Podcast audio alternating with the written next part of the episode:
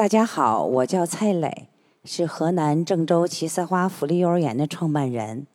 七色花幼儿园呢是一所融合教育的幼儿园，就是在普通的教学班里按七比一的比例接收特殊需要的孩子，让两类孩子在一起生活、学习，互相促进、互相成长。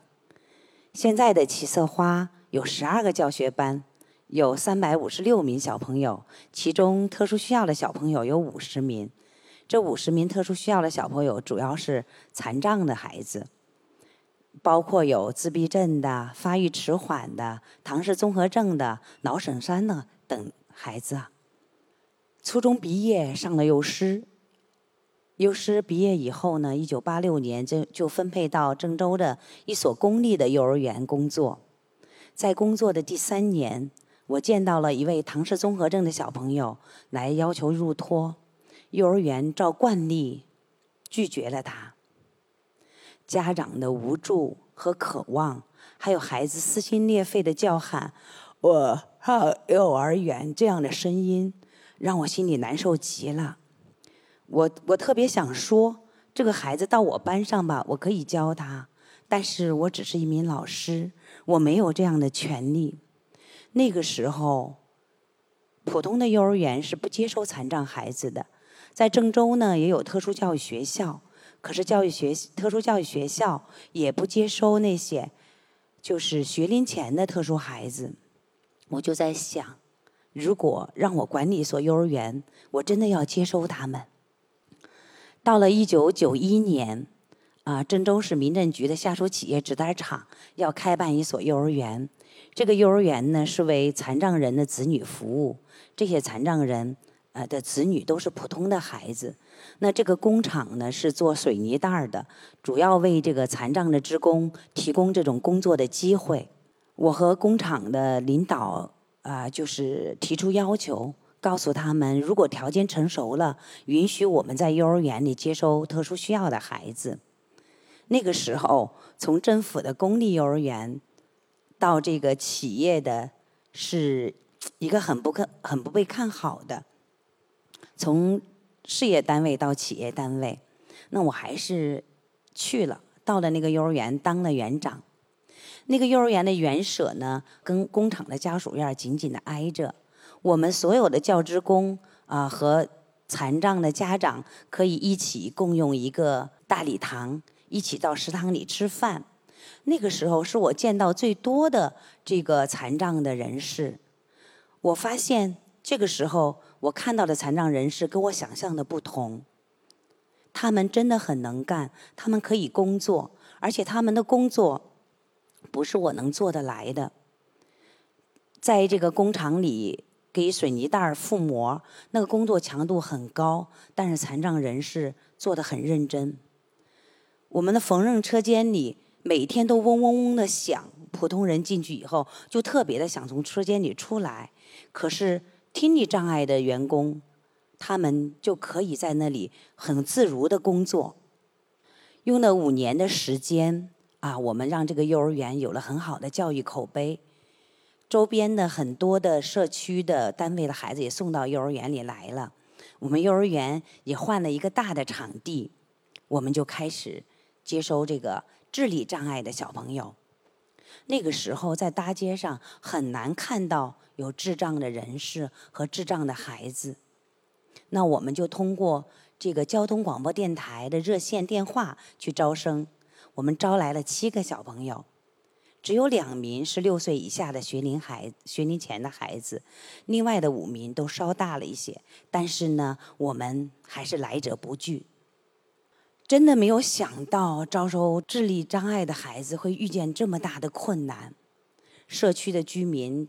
说：“你们把这些孩子带到了我们的社区，坏了我们的风水。”也有人说：“能治的去医院治一治，治不了的有福利院嘛，轮不到你们瞎操心。”还有人说：“国家都没有说这种孩子需要上托儿所，你们为什么自讨苦吃？”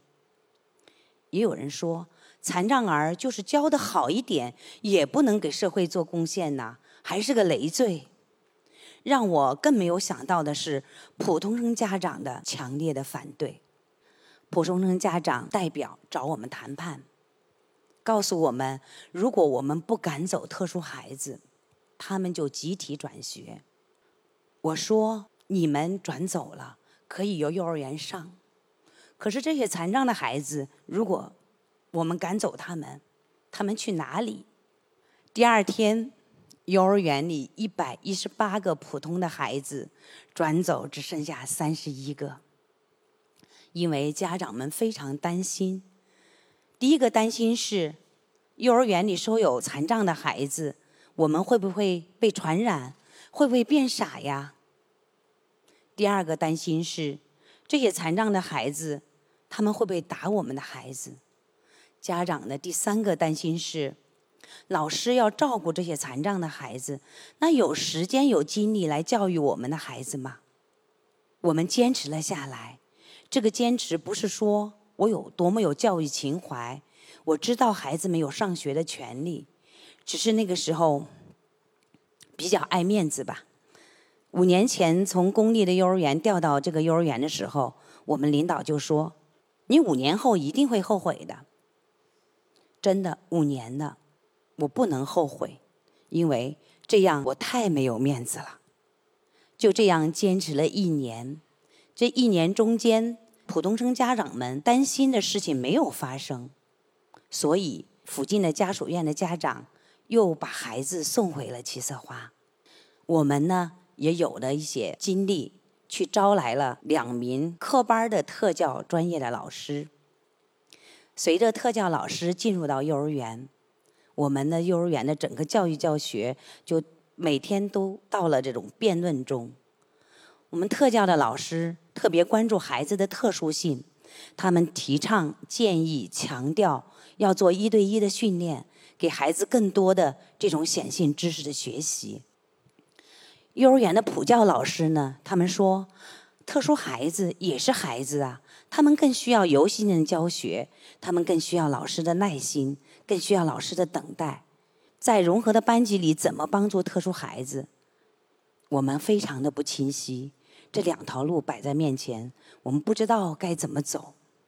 为了说让孩子们能有更显性的进步，为了看到孩子们能发出声音、能书写数字，我们做了一个决定，把牛牛、丽丽还有好几个七个特殊孩子从普通的教室里分出来，办了一个特教班。特教班位于我们幼儿园的二楼的最旁边的一个教室。配备了四位特教老师，特教老师非常的敬业，每天把孩子们的个训课还有集体课排得满满的，孩子们的学习的强度和频率远远高于他们在普通班级里。孩子们好像学到了一些显性知识，但是孩子们的情绪好像不一样了，眼睛也不像在普通班里那么的灵光。感觉让我们看到了一种空洞和一种呆滞。在不到两个月的时间，就发生了一件事情。有一天中午，我们的一位老师值班离开教室，在老师离开的一瞬间，特教班的门被牛牛反锁了。随着门的反锁，我们就听到了孩子们的哭声和叫声。我们冲到了特教班门口。特教班的门上，我们为了观察孩子，专门挖了一个玻璃的小窗，透过窗户看到了牛牛在打他的同伴。牛牛看我们一眼，然后就动手去打一个同伴，看我们一眼，再动手去打一个同伴。我们在外面非常的焦虑，又不能破门而入。在这个时候，我看到牛牛的眼神，就想到了。他不是在打他的同伴，他是用他的行动告诉我：我们要出去，我们要离开特教班，我们要回到我们的教室里，我们要和很多的小朋友一起上课游戏。我冲口而出，取消特教班，立即让所有的孩子回到普通班。虽然孩子们都回到了普通班，但是普教和特教的这种不确定的专业方法，还是让我们非常的迷茫。这个时候，在二零零五年，美国的国际志愿者来到了齐策花，他们是汤姆，一位语言治疗师；苏珊，一位融合教育的专家。他们在齐策花里用了两周的时间，集中的培训我们的老师，进行师范教学，深入到每一个班级里观察每一个特殊孩子，给我们很好的建议。他们说，音乐是孩子的灵魂；他们说，游戏是特殊孩子的生命；他们还说，玩儿就是特殊孩子的工作。这些理念和他在师范的教学方法，真的和我们国家教育部幼儿园教育指导纲要的精神和要求高度的契合。我们明白了，我们知道了方向是什么。在临走的时候，跟我们强调，教育要让每一个孩子都在场、都参与。幼儿园的老师最重要的工作是看到特殊孩子的需求，给他提供更多的支持，让他能够更好的参与到幼儿园的生活中去学习。他们的带给我们的理念和方法，让我们一直沿用在现现在。这是奇色花园舍里的几张照片。照片是无障碍的设施，让所有的孩子都能够在园区里面自如的行走。这个穿黄色衣服的小伙子，他叫小胡胡，他是一个视力障碍的小朋友，他只有一点点的光感，因为他要进入到奇色花。我们希望他能够自如自主的生活在七色花，所以就在户外的每一个区域里安放了不同音色的琴。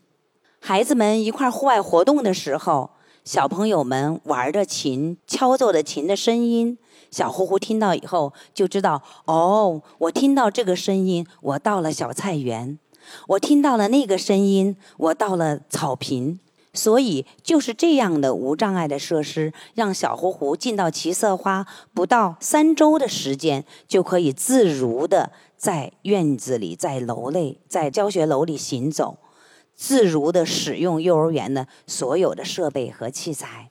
最后面的一张图片呢，是小朋友的卫生间，小朋友的洗手池旁边有一个高一点的洗手池。我们坐轮椅的儿童到了这个卫生间。他的轮椅就可以进到我们留的这个空档里面，他可以就是自主的去洗手，不需要别人的帮助。另外，我们还会根据孩子们的需求来调整教室的座位和材料。自闭症的孩子和听力障碍的孩子对声音非常的敏感，所以在教育教学活动中，我们会把自闭症的孩子和听力障碍的孩子安排在远离窗户、远离。室内电器，像空调啊、消毒机啊，远离他们，让他们能够听力不受干扰。在融合幼儿园里，把康复融入到孩子们的一日生活中。大家可以看到左边的那个小朋友，他坐的百位椅操作这个教具，因为他的困难，让他注意力不容易集中，让他容易有情绪。那这个百位椅呢？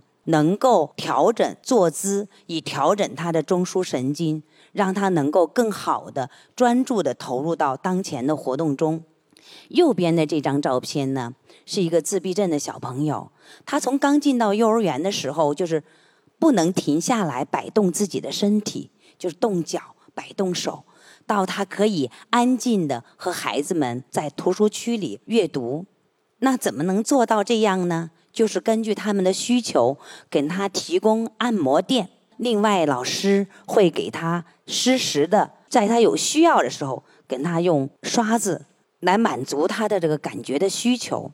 孩子们在老师的教育下，知道了可以这样的帮助自己安静自己。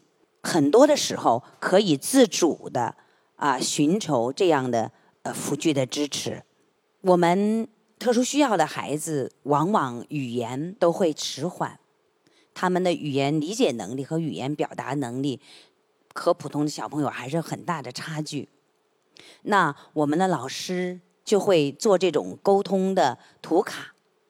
我们看第一张图卡，这个小朋友说：“我听到了喇叭的声音。”第二张图卡，这个小朋友告诉老师和他同伴说：“我要足球。”第三张图卡，这个小朋友在告诉老师：“我看见的小熊玩具。”这种图片的非语言的沟通，是帮助我们的孩子能够主动的、愿意主动的表达，保护孩子们沟通的欲望，在。日常的生活教学中，保护孩子们的沟通欲望，真的比他们用语言来表达表述的学习更重要。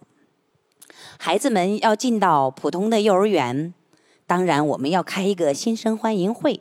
有一个小朋友叫小叫云溪，啊，她是一个多重障碍的小女孩，四岁了，走路还不稳。大夫说她必须戴着头盔出门。她要来到七色花了。老师就到家里去家访，去录制很多的视频，拍很多的照片，也通过云溪的家长填的很多的资料，看云溪的兴趣、云溪的特长，然后做成 PPT。在云溪来到幼儿园之前，老师首先会告诉小朋友，我们班要来一个新的小朋友了，他叫杨王云溪，他四岁了，他很安静。他很喜欢笑，他喜欢静静的在一个地方看着小朋友，他也喜欢抱着洋娃娃。另外，老师也会告诉小朋友，云溪个子很小，走路不稳，走路的时候呢特别容易摔跤。然后，老师就请小朋友们来讨论，云溪来了，我们可以做什么？小朋友就发现呢。哎呀，我们的洗手池很高，他们就拿来了测量工具，然后到户外找到了户外的大型积木，搬了进来，放到洗手池跟前，这样云溪就可以自主的洗手了。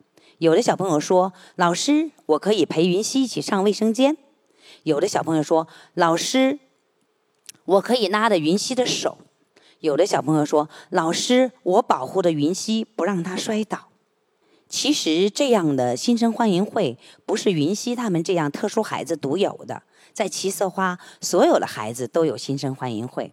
新的学期开始的时候，普通的小朋友是自己要在小朋友跟前介绍他自己，或者请他的爸爸妈妈来介绍他。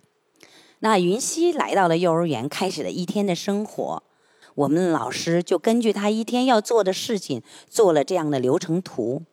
普通的小朋友就会带着云溪一起去看流程图，云溪就知道我一天的生活流程是什么样的，减少他的焦虑。另外，云溪刚到幼儿园的时候不太适应刚入园的一些步骤，那我们的小朋友就有老师给他们做了这样的图卡，小朋友就告诉云溪：云溪挂衣服，云溪搬椅子，云溪洗手，云溪喝水。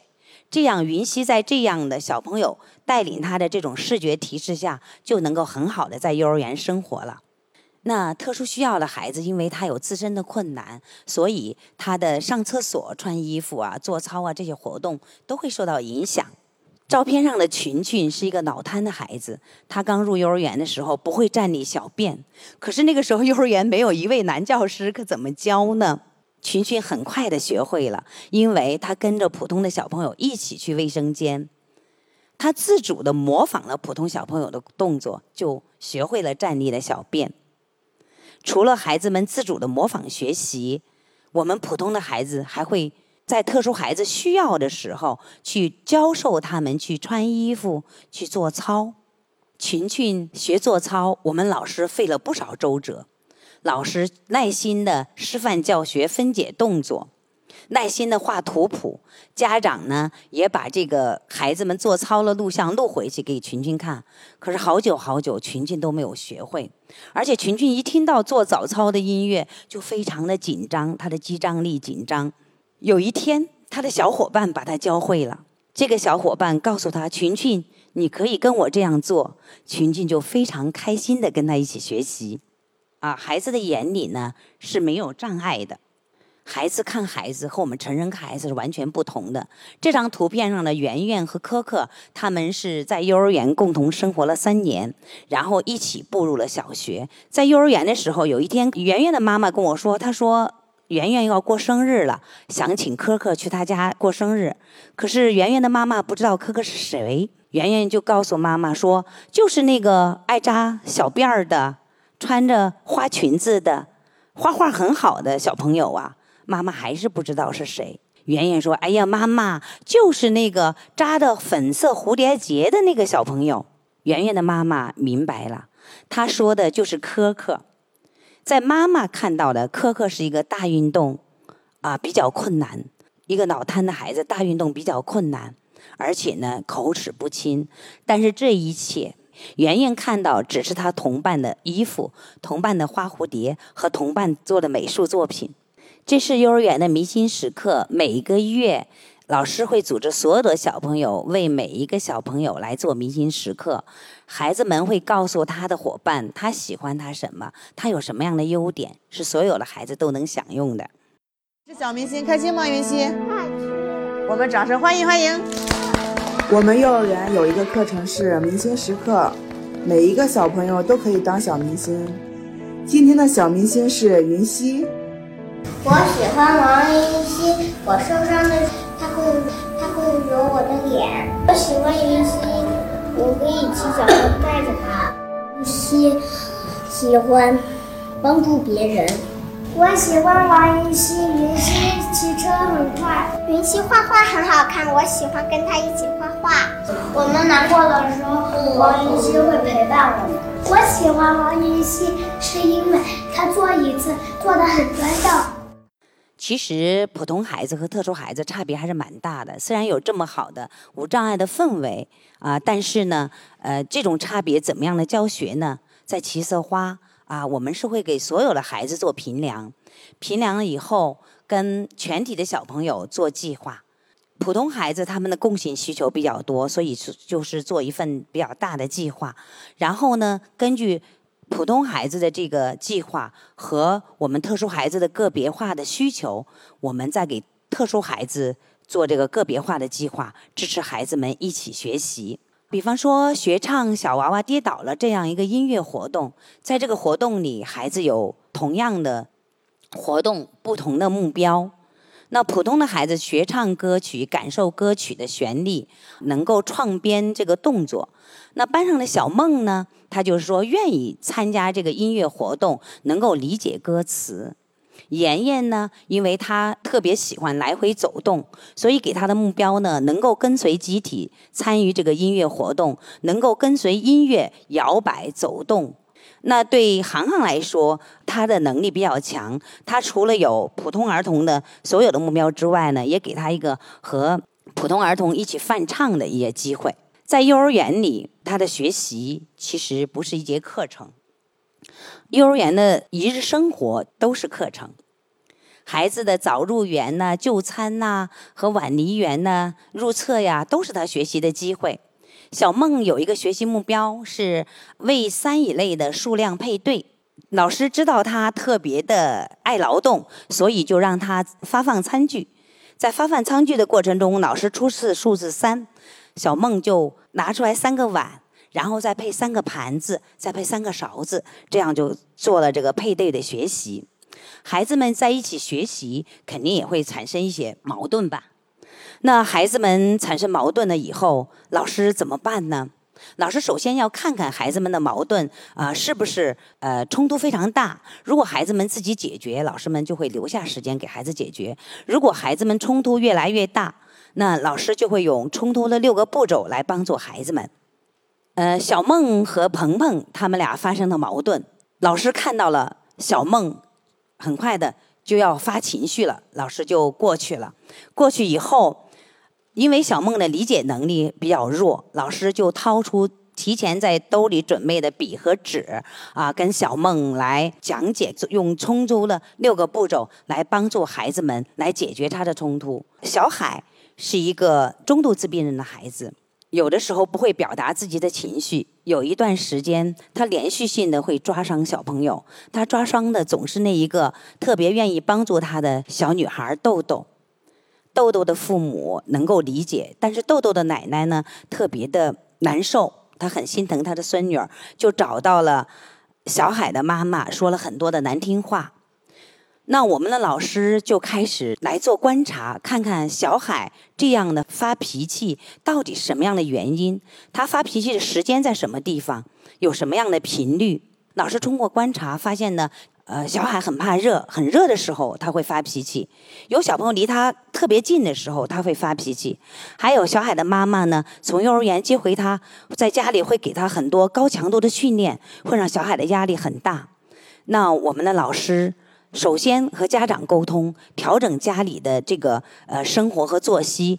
另外，老师也发现小海在每一次动手抓人之前，都会两个手捏小拳头，所以老师就告诉所有的小朋友，如果小海手捏拳头，我们一定要注意，保护好自己。那其实，在新生欢迎会的时候，如果有些小朋新的小朋友他有这种啊抓人的行为，我们也会告诉小朋友怎么样的保护自己，也可以抓住小朋那个特殊孩子的手腕，啊，帮助特殊孩子安静下来说不可以。如果特殊孩子体格大一些的话，我们也会教孩子们，你可以蹲下来，或者你离开，或者双手交叉说不可以，我不喜欢，这样是可以解决一些冲突的。后来。豆豆和小海还是好的朋友，他们一起在这个幼儿园的毕业典礼上演出，一起很近距离的接触。小海是笑的，满脸都是笑容，没有再发脾气。那在融合教育的环境里，对特殊孩子而言，真的非常的有益。像我们的云溪，他三年在幼儿园里不但学会了啊生活自理啊，不但能够融入到班级里参与所有的学习，他还能帮助。小班的小弟弟和小妹妹，他今年又要上，马上又要上小学了。这个是我们的幼儿园毕业生春良和浩南。春良和浩南幼儿园毕业以后，一同上了一所小学。春良一直在小学里用孩子们的专业方法在支持着浩南。他们小学毕业都上了初中，到了不同的学校，但是两个家庭一直保持着友谊。这是他们两个家庭定期的聚会。在融合教育的环境里面，普通孩子不但能够学习包容，更有社会责任感，提高了他关注别人的需求的敏敏锐度。另外，他也感受到生命的多元和不同。他们会自发的去教授他们特殊同伴去学习，在这个过程中，他们要整合自己的经验和知识。毕业生毕建业这么说：“我和敏敏一起生活的时段，有时候会想，什么时候他可以不再需要我的帮助？有时候也会想，如果不帮助他，我还可以这么快乐吗？”齐色花实践融合教育二十六年，搬了七次家，每一次搬到一个新的社区，都会被社区居民不理解，会拒绝。但是，当社区的居民看到这些特殊需要的孩子和他们一起接触了以后，他们都会改变的，能够理解和接纳我们的孩子们。所以，每一次的搬家都是一次倡导。融合教育开展起来不是那么的顺利，它最大的阻力是什么呢？是残障平等意识不够普及。残障平等意识就决定了我们的教育安置的模式。如果我们是慈善的模式，我们会认为残障孩子没有能力，他不需要上学，可以待在家里。我们给钱、给补贴，我们捐赠，让他养得好好的。那医疗模式下的想法就是说，这些孩子他们需要治疗，他们治好了才能去上学。另外就是社会的模式，社会模式大家认为残障是个人的身心的障碍。和社会环境相互作用的结果，这个障碍不是残障人本身。相信残障人有潜能，就给孩子更好的教育和就业。一个奇色花真的太小了，帮助不了更多的残障孩子。我特别想给大家分享的是，很感恩河南省在二零一四年就启动了学前融合教育的试点工作。目前，河南省一百八十二所学前融合教育的试点幼儿园已经覆盖了河南省的一百五十八个县市区。不久的将来，河南省所有特殊需要的孩子都可以在自己的家门口上学了。现在，小学、中学都在大力的推进融合教育。融合教育是一个尊重差异、消除障碍的一个过程。它的推行势必推动教育的改革。相信不久的将来，所有的孩子都能够接受公平而高质量的教育。谢谢。